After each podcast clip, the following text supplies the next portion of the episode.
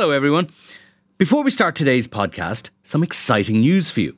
You can experience the Inside Politics podcast live in Dublin on May 16th when Hugh Linehan, Jennifer Bray, and I will be joined by Cliff Young of Ipsos, one of America's top pollsters, to talk about the US election, our own local and European elections, and much more.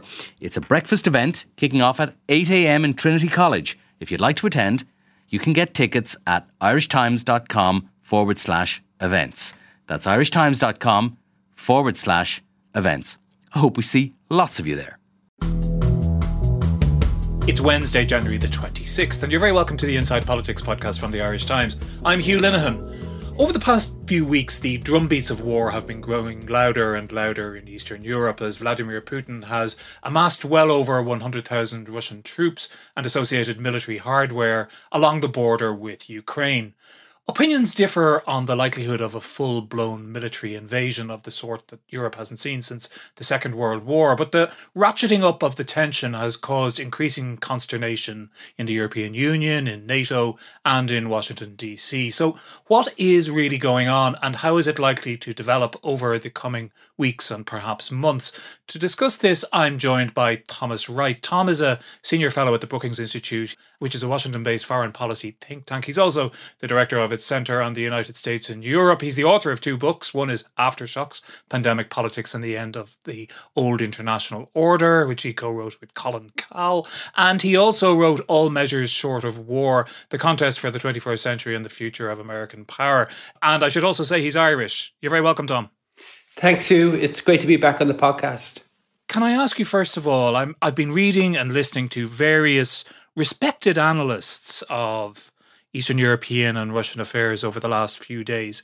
And the thing I find most unnerving is that some of them think that this is largely performative posturing, probing by Putin, and others think that we are actually on the brink of, and I quote, the worst European security crisis in most of our lifetimes. It's the distance between those two positions that worries me the most, the sort of the unknowability.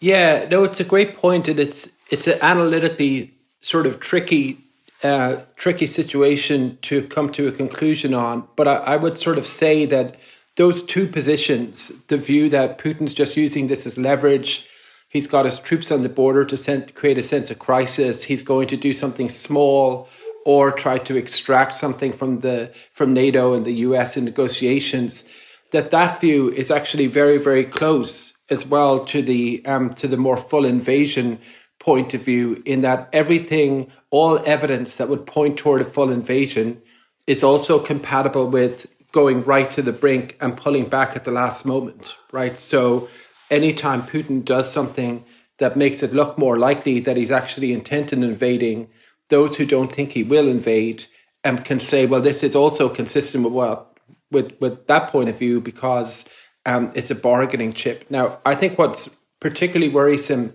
to me, though, if you compare what he's doing this year to what he did, say, in 2014 or in other periods, is that he has built the capacity for a large scale invasion of Ukraine. And he has also set sort of the groundwork for it rhetorically and in the policy sense, going back to the summer when he published a long article sort of explaining, you know, why he believed that Russia and Ukraine weren't really separate countries and needed to be unified. And so this does feel different than what's happened before. And if he does pull the trigger on it, I think it will be a sharp break, not just with Europe's past, but also with his behavior, with how he is generally engaged in crises uh, before. So the analysts who don't take this so seriously point to two things. They say that there hasn't been the preparatory work done with Russian popular opinion for a major for a major military conflict, you know, in terms of the media, which obviously the, the regime controls pretty tightly, that that sort of work, which you'd expect to happen in the two to three weeks in advance of an actual invasion, hasn't really been visible. And the other one, and I'm not remotely qualified to comment on this, is that the actual supply lines that would be needed for an actual conventional military invasion, tanks across the border, pincer movements, all that kind of stuff, the sort of the, the support systems for that are not actually in place. Do you have any knowledge on that? Yeah, look, I'm not a military analyst, but I do, like you, you know, talk to people who study this pretty closely. And I think on the second, you know, question, um, the sort of the official view, I think, of you know the NATO militaries and, and national security officials is that they are about 90% of the way there, or certainly they were about 90% of the way there a couple of weeks ago. And, and certain things still, you know, arguably need to happen uh, to put in place the final, you know, pieces, but they're very close to that. On the first point, there has been very uh, a very concerted effort again going on on, on colleagues who uh, read and watch sort of Russian media covers pretty closely. Um, it has been quite anti-Western. It has been very anti-Zelensky. But you're right that the um, that there hasn't been in the last sort of seven to fourteen days a drumbeat saying that the negotiations have failed. Right. So we would probably see in the run up to an actual invasion. Uh, the story sort of dominating the Russian media and it focusing on the failure of the negotiations and how Vladimir Putin has no other option. So I agree that that would probably be a very short term um, metric that we should look at.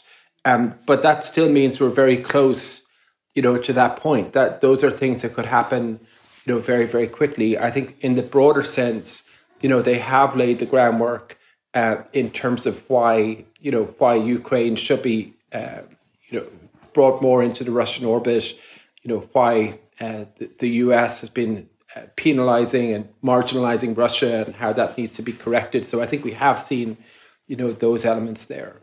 You referred to Putin's essay earlier in the summer, and it, it, essentially articulated what I think is a very, very widespread view, probably in Russia, and is also a view which is held in, in some parts of Ukraine as well, which is that the two countries are inextricably linked. Their history right back to the start, to the founding of Kiev Rus, as I think it was called, um, are essentially part of the of they're, they're a larger single single narrative, and we're kind of we're familiar with that story. But the thing that strikes me about what's happened over the last few years is. If anything, it's Putin who's been pushing Ukraine away with some of his tactics over the last while, and that has contributed to the way that Ukraine has been turning more towards the West, particularly since 2014.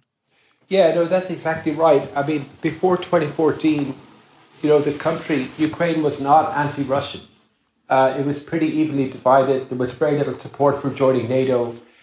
The 2013 14 crisis started about an economic agreement with the EU, so not NATO at all. Um, and the annexation of Crimea, you know, the invasion of Donbass, and that those sort of tensions and uh, low level conflict that's prevailed since has pushed Ukrainian public opinion much uh, more toward the West and away from Moscow.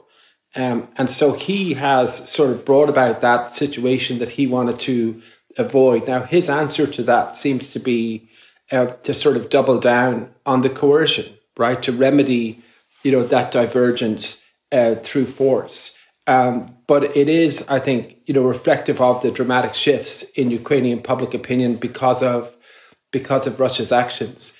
The other piece of it, though, um, which I think is very important and is often lost in the discussion on you know NATO expansion and uh, you know Ukraine's ties with the West, is that Ukraine, regardless of sort of the, the history, is a sovereign you know country and a member of the United Nations, and it is sort of up to them, you know, to decide you know who they uh, you know who they have ties to, you know what their course is as a sovereign, you know, country. And what Putin is doing, I think, is very much sort of challenging, you know, the fundamental principles, you know, of the UN Charter of the right of Ukraine to exist as a sovereign country. And so I think that is the that's what uh, senior officials like the Secretary of State Tony Blinken and others have begun to highlight. I think in the last week, it's not just a crisis about NATO expansion; it's also a crisis really about that post Cold War order that includes these independent sovereign countries that used to be part of the Soviet Union. And clearly, Russia has a very different view on that particular subject in relation to the countries that I think it calls its its near abroad, the former the former Soviet republics, and we saw a recent a recent action in Kazakhstan that kind of relates relates to this a, a little bit as well. And we've kind of seen there is a a sort of a playbook for this, isn't it? When we look, for example, at what happened in, in Georgia back in, I think it was around 2008, where um, political conflict erupts with, with the government of this other country. There are threats made for total annexation or regime change, and what ends up what ends up happening is a sort of de facto annexation of certain parts of the country. There are two parts of Georgia which are still all these years later under under Russian control. Is that a useful model to look at in terms of what Putin is trying to achieve in Ukraine, or is he aiming for something bigger?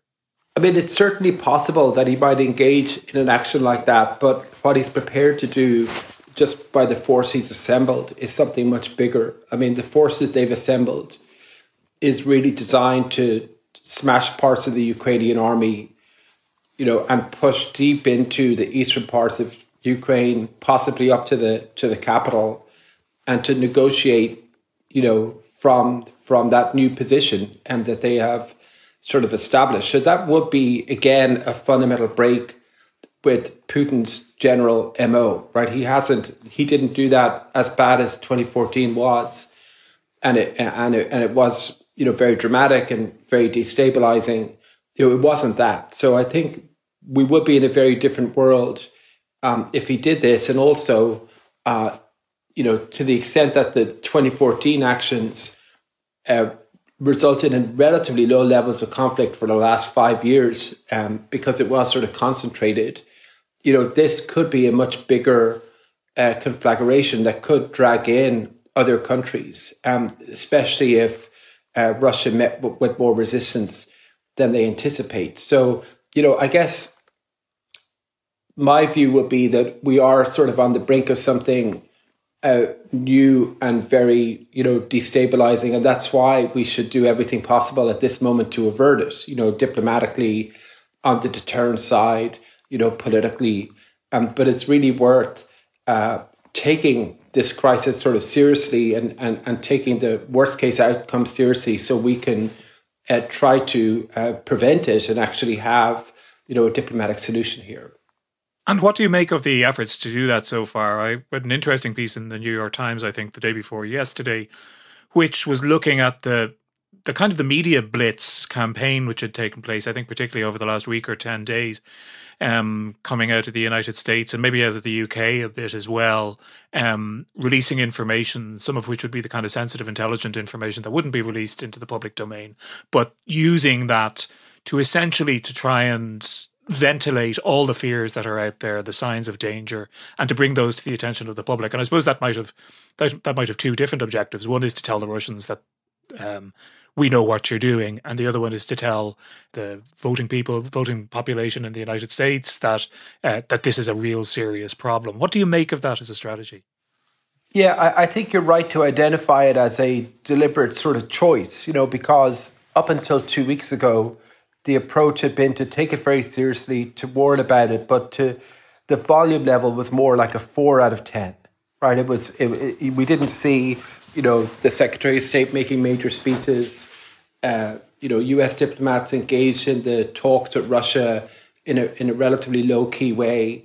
Um, it wasn't sort of dominating, you know, the news cycle the way it is now. And there has been a ratcheting up, and I think it's been a ratcheting up to try to um, you know, define the terms of the crisis and not just have it be on Putin's terms, because Putin's, you know, argument for the last sort of couple of months has been this is all about, you know, NATO expansion and what what the US, the UK, and other European countries are doing is putting the focus back, you know, on Ukraine and the threat of invasion. And I think that's to try to frame it um, in a way that would, uh, you know, that would wouldn't be on Putin's terms. That would be more, um, you know, probably would be more going on the diplomatic offensive, as it were, um, to make it more difficult for him to pull the trigger because he would be doing something that is a breach of international law and is destabilizing. So that that's been the first, you know, piece of it. I think the second piece, you know, has been to uh, outline all the steps that would be taken,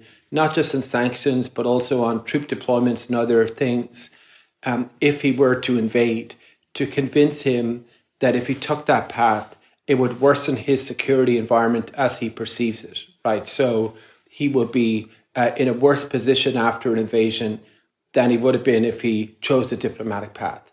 And so I think we've seen, you know, a lot on that side too. They're unveiling things almost on a daily, you know, basis. And then the third piece, which I think is critically important, is the diplomatic track. So you know, you have this framing exercise, you have the the deterrence piece, um, but then you also have this robust sort of diplomatic track of trying to say, look, we recognize you have some concerns here, and we're willing, you know, to talk about those in a real and concrete way. And you know, we're expecting to see the official U.S. response uh, to the Russian proposals um, later this week, um, and so we'll see, you know, where that goes. But I would expect those to be fairly serious and fairly substantive.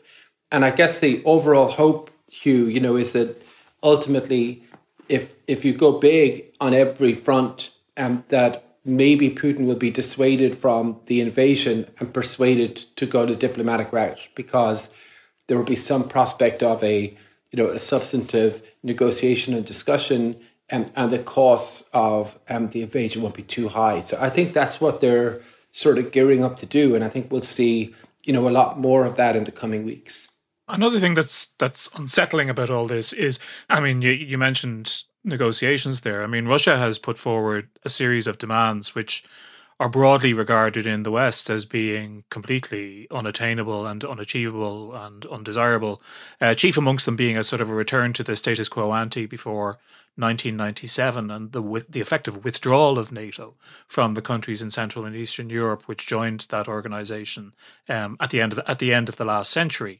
I mean, that is not going to happen. So, what is the purpose of demanding it? Yeah, it's a. I mean, it's a great point, and I think it's something that made a lot of people worried because you know if you want a diplomatic solution, you probably shouldn't outline sort of a maximalist position and then stick to it, right? And so if they stick to that, that's a pretty negative sign in terms of where we're headed. Um, but the purpose of the talks, I think, is to try to test some of those, you know, positions and see if there is, uh, you know, uh, areas that we could actually focus on. And I think the area that they're likely to concentrate on is this question of European security architecture and sort of the demise of that Helsinki uh, framework from the 1970s and, uh, you know, the, the demise of the Conventional Forces in Europe Treaty and, you know, the INF and other sort of key elements. And to say uh, we're actually willing to have a conversation on those um, in, a, in a relatively defined period of time um, that would include allies as well, um, but would also include Russia, obviously. Um, and so that I think, uh, you know, is actually pretty substantive. Now that is not uh, beating their demands, um, but it is a discussion that they've wanted to have, I think, for some time. So, um, so I think if there is any, uh, if there is any uh, deal to be had, it will probably focus on that, and then, you know, on Ukraine, there's probably enough uh, wriggle room there in terms of previous agreements that everyone has signed up to uh, to find some sort of uh, you know to find some, some sort of diplomatic outcome as well. So I actually think this is you know it's not that the uh, outlines of an ultimate deal are are not known to us. I, I think the real question is whether or not Moscow has any interest in engaging in that, or if they have their mindset, if Putin has his mindset on um, on a more sort of uh, you know, maximalist outcome. It's very possible, of course, isn't it? Is that what Putin is doing is sort of seeing how it all goes, I suppose, is a policy, and we've seen this before, um, of, you know, observing weaknesses, um, pressing on pressure points, seeing what happens, looking to take advantage of con- contingent moments. And I mean, we do know that after four years of Donald Trump and uh, a new administration which has articulated that its main concern is looking towards um, towards China, um, a new leader in Germany after after many years, um, divisions perhaps between some of the European NATO countries, and also you know damage in the NATO relationship itself created during the Trump years, not perhaps being fully mended. I mean, perhaps just all those things are are opportunities to to test the mettle of the West. Yeah, I know. I think there's a lot of that there uh, for sure. But I think for Putin, it really is, you know, about Ukraine. So I think it's a little less about trying to test us. I mean, I think he's definitely, you know, testing us with this. But I think the motivation, you know, is his belief that Ukraine is gravitating toward the West, not necessarily all about NATO at all, um, because I think NATO is just one uh, uh, relatively modest piece of that. Um, but he wants to sort of stop that development, you know, from happening, and I think he fears that it's getting out of his grip. And I suspect there's something uh, of his own age coming in here too. You know, he's been in power for 20 years. Um, I think he's 69 or 70 years old.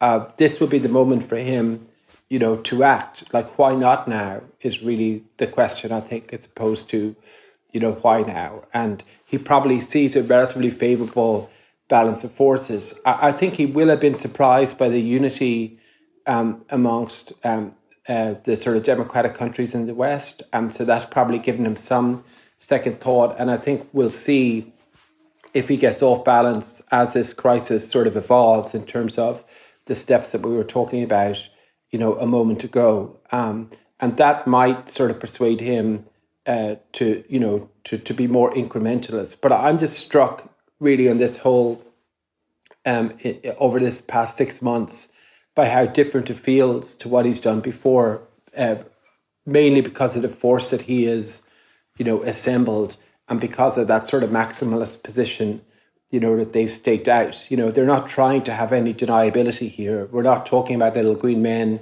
you know, anymore. Most of the scenarios for a conflict entail large air campaign at the beginning, uh, you know, and then a then a formal invasion. So I think it is different, but that may mean that he has you know second thoughts about it. And so our job i think you know those of us who are sort of concerned about it is to try to provide those off ramps but also exacerbate his own you know concerns about uh, about a military solution. And so that's seen as high cost and the diplomatic track is seen as something worth embarking on.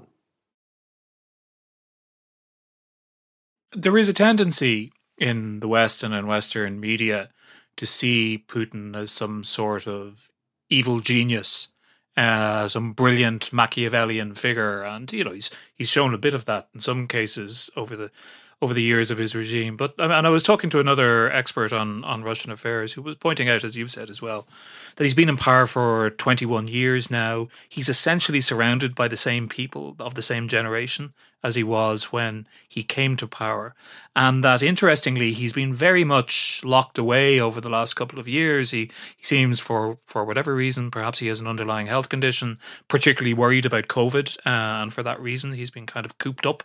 Is it possible that he's just misread where the world is now? Because that would be possibly more dangerous than anything else. I mean, it's, that's very, very possible. Uh, I mean, it's both true of him and also Xi Jinping in terms of them being relatively isolated um, from uh, a wide and diverse set of information sources.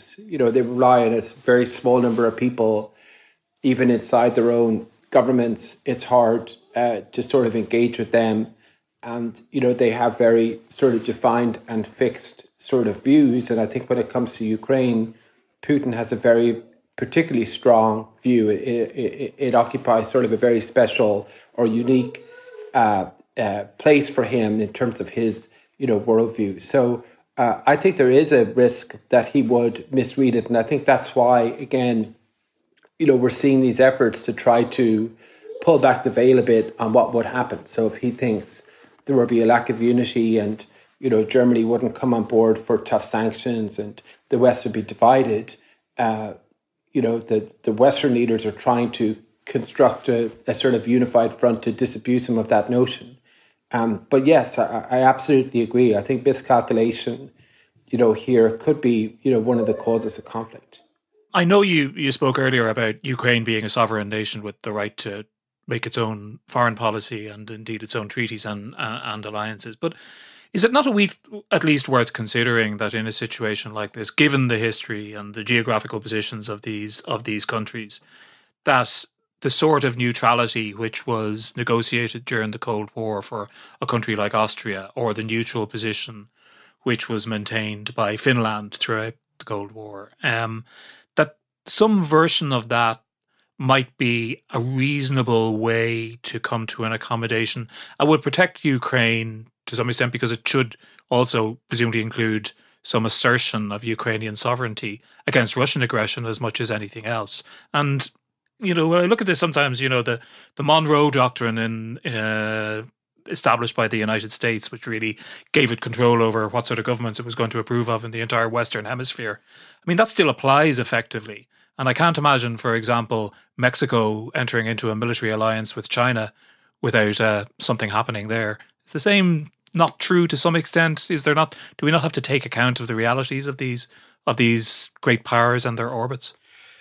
Yeah, so I'm not sure Finland, the Finland model will be enough for Putin. You know, I mean, if you look at what happened in Finland in the Cold War, obviously they fought a war against the Soviet Union. You know, they were heavily sort of armed, you know, pushed back very hard.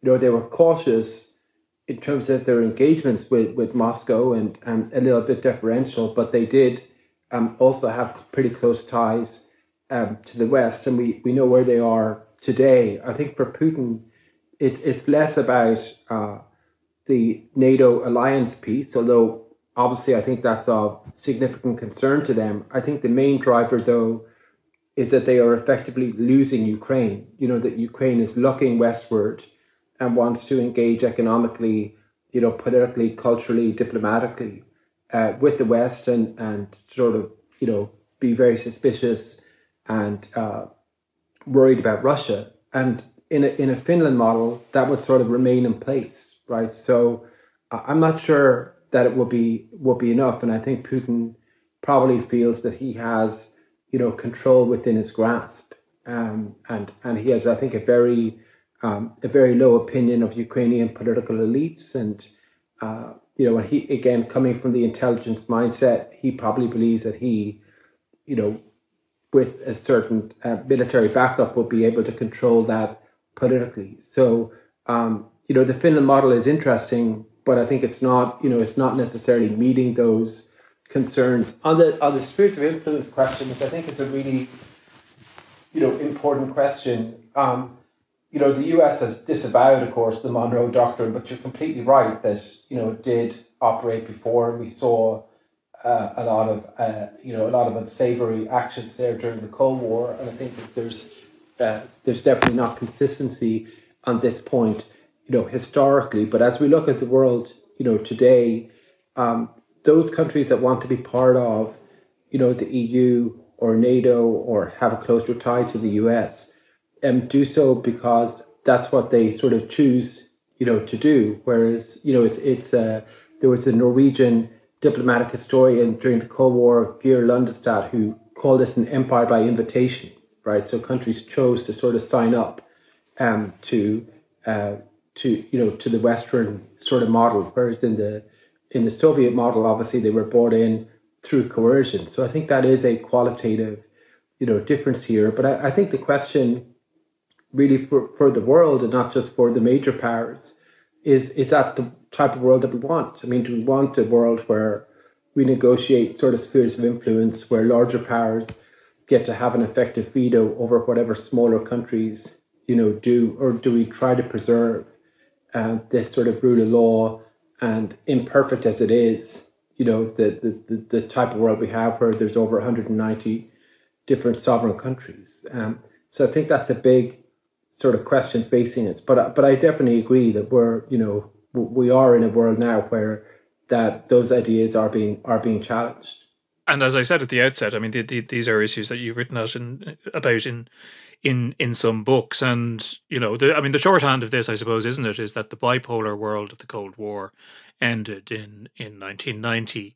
We then had a single um, great power, um, the United States, for two decades or or so or thereabouts, but the rise of China has has changed that equation and has had an impact in the way lots of different countries behave and and interact.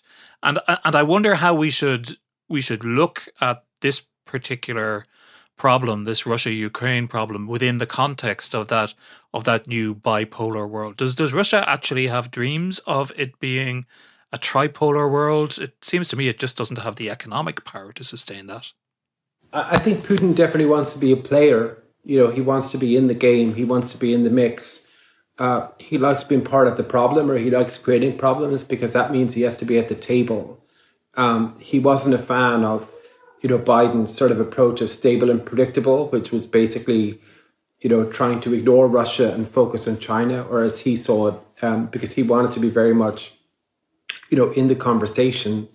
Um, I think he personally is committed to the relationship with China. You know, there's a lot of talk about Russia's long term interests and China as a rival to Russia. But for Putin, I think he sort of made his peace with that because he, you know, believes that China and Russia face this common threat from uh, from the West, which is not necessarily military a military threat, but is you know a threat of color revolutions and of classical liberalism, you know, that undermines their regimes. And he believes that Beijing and Moscow have common cause in pushing back against that. And I think that's what we've seen since Putin, you know, came back to the presidency in 2011. So, um, so I think for him, uh, it, it is about a multipolar world, um, but it's it's not necessarily that he that he sees Russia as sort of a tripolar power alongside the United States and China. I think he sees it a bit more in um, in ideological terms, actually, in terms of the regime type and, and making the world safe for authoritarianism. The other point, though, Hugh, that I think is is sometimes missed is that, you know, to me, he's a little bit more reminiscent of someone like Bismarck, you know, than he is of sort of the 20th century dictators, and that, you know, I think his ambitions, you know, are fairly defined. They're they're quite big, um, but they also have limits to them, right? In that he wants to, uh, if not restore the Soviet Union, I don't think, you know, that that might be an overly simplistic way of putting it, but he definitely wants to um, restore uh, Russia's influence back to the way it was, you know, before. And he sees reversing, you know, the collapse of the Soviet Union and the collapse of Russian power in particular as sort of key um, foreign policy objective for him. And so I think we're seeing him you know, now 21 years in, as you put it, uh, really focused on that um, task. And so that, that creates big, you know, problems for us. Obviously, it's not just Ukraine, the Baltics, you know, obviously are part of the EU and NATO. And um, there's a larger sort of question of, of international order there as well. But I think that's, you know, that's how we're seeing it playing out. And I think the, the final point is that he also believes perhaps that as you know the US focuses more on China, maybe that provides him with an opportunity, right? Because he can present the US with dilemmas about whether or not you know the US should refocus in Europe and and possibly be distracted from China or double down in China and actually reduce his commitment to Europe. And so he may be trying to exploit exploit that tension to some degree. And speaking from Washington, where does the United States and its current domestic political situation fit into that? It seems to me that the United States is in a phase of of reducing or withdrawing from this not particularly popular role of the world's policeman, whatever you may may think of that phrase. Yeah, it's not. It's likely that the Democrats will lose their majorities in both houses at the midterms later this year. It's certainly possible that we might even see Donald Trump back in the White House in two and a half years' time.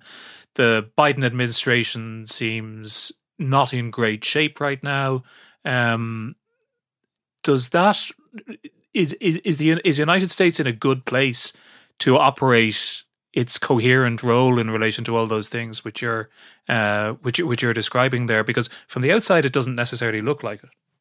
Yeah I look I agree. I think um, I agree to to this extent that I think there is a lot of partisanship um, a lot of division um, you know if you look back to something like 9-11 which did for a while before Iraq sort of unified the country to some extent it's very hard to imagine that happening now um, so I think there are real uh, problems that everyone is aware of, and I think you know Biden has made that a big piece of his presidency as well about restoring American democracy at home.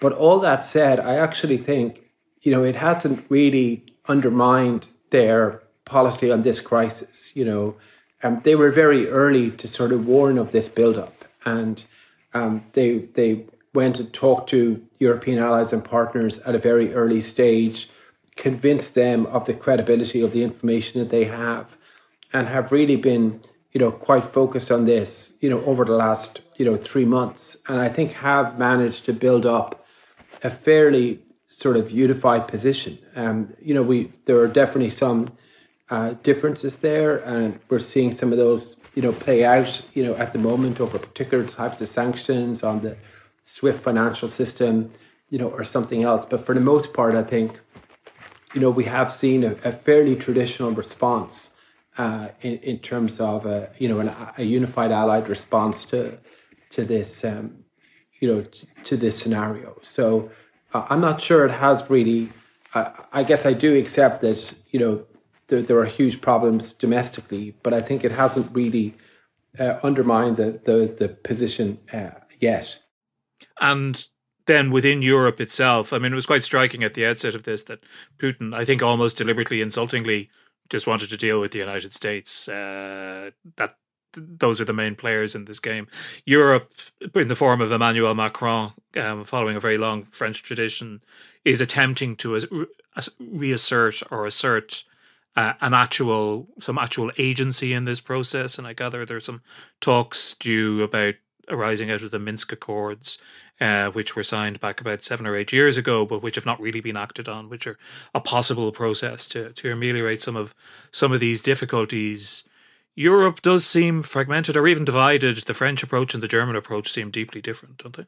Yeah, I think you're right about Putin. I mean, he's very dismissive of Europe in this, um, and he sees it really as a great power um, contest and negotiation direct with the United States. But what's interesting is that, you know, the US has rejected that uh, framework and has actually insisted on Europe being a key part of the negotiations and has invested a huge amount of time and energy in proper and full sort of consultations with, with Europe as well, as well as sort of including them in key aspects of the negotiations. And if there is a diplomatic response to the Russian position later this week, you know, it will be a, a NATO response, right? It's not just a, a Washington response. So um, I think there is a, um, that dynamic is definitely there on the Russian side. Um, but there's been a real concerted effort uh, by the US to to correct it, and and not just in the individual European countries, but to to bring the EU in as an actor as well. I, I think there's broad support in Washington for um, the principle that Macron uh, outlined. You know that the EU should have a more coherent and you know cohesive approach on this. I think the concern that was expressed was whether or not raising that at that particular moment um, you know, could sort of give Moscow the interpretation that there was any divergence there because there was already pretty close consultation. But uh, for many of us, you know, a strong EU position on foreign policy questions is is totally compatible, you know, with the strong transatlantic alliance and is actually a key uh, a key piece of it. Um, in terms of Germany, which gets a lot of has had a lot of attention recently, um, you know, I, I, my own view is that if if an invasion or if the crisis sort of erupts into conflict, um, I, I, think there will be a lot of unity uh, after after the fact. You know, I think we're seeing a, a, a pretty vibrant debate. It's a new government. Uh, you know, it's a particular sort of moment in in in German post-war history. I think we're seeing a lot of discussions. Um, that's you know very good. It's open. Um, but I do think that if there is an invasion, there will be support for tough sanctions, and the German government has, you know, sort of made that commitment uh, fairly publicly as well. Um, so, um, so I wouldn't be too concerned about it, but I, you know, obviously there are there are particular instances, including, you know, the naval chief's comments last week, or you know, different reports about uh, whether or not they're fully on board with sanctions that I think are obviously getting a lot of attention. Finally, Tom, is there, in your understanding, is there a sort of a stopwatch ticking on this? Could this go on for for months yet, or does it need to de-escalate both through the the kind of possible talks you you you you mentioned earlier, or perhaps just because they can't keep the troops and the surrounding countries in this state of kind of high alert and nervousness for that long that something has to happen a de-escalation or an escalation yeah again you know i'm not sort of probably in a position to provide sort of the independent logistical analysis. You know, everyone has their theories on on the the state of the the ground for an invasion and whether or not it could happen past March. And you know, we've all heard those different uh, those different views. uh, it's also true that military history is full of examples of militaries doing things that were hitherto presumed to be impossible, right? So, um, so you know, it could drag on, but my sense of it is is that it is a fairly compressed, you know, time frame. So I think the next six weeks, um, you know, well, maybe the next two months um, in in February and March are sort of the key moments, and if we can get on a diplomatic track that lasts beyond that, I think we're in a pretty good um, position. Um, but if we see a fairly strong Russian rejection of uh, not just the US proposals and NATO proposals this week, but also dismissing them as sort of unserious and not even in the ballpark, then I think we might see the clock um, sort of ticking um, on on on a on a further escalation. Um, there are lots of little things in play. You know, uh, Putin's meant to be in Beijing for the Winter Olympics. So presumably it would happen after, you know, that visit, possibly after the Olympics. Um, so there's a lot of confusion about it, exactly when the date will be. Um, but I do think that sort of moment of maximum sort of risk is in the short uh, term, which is why I think we're seeing a lot of the, you know, a lot of the diplomatic and political efforts really ramp up at the moment. Tom Wright, thanks very much indeed for joining us. Hugh, thank you so much. That's it for today. Thanks very much to our producer, Declan Conlon, and our engineer, JJ Vernon. Uh, remember, you can contact us with any views or questions at politicspodcast at irishtimes.com. But until the next time, goodbye and thanks very much indeed for listening.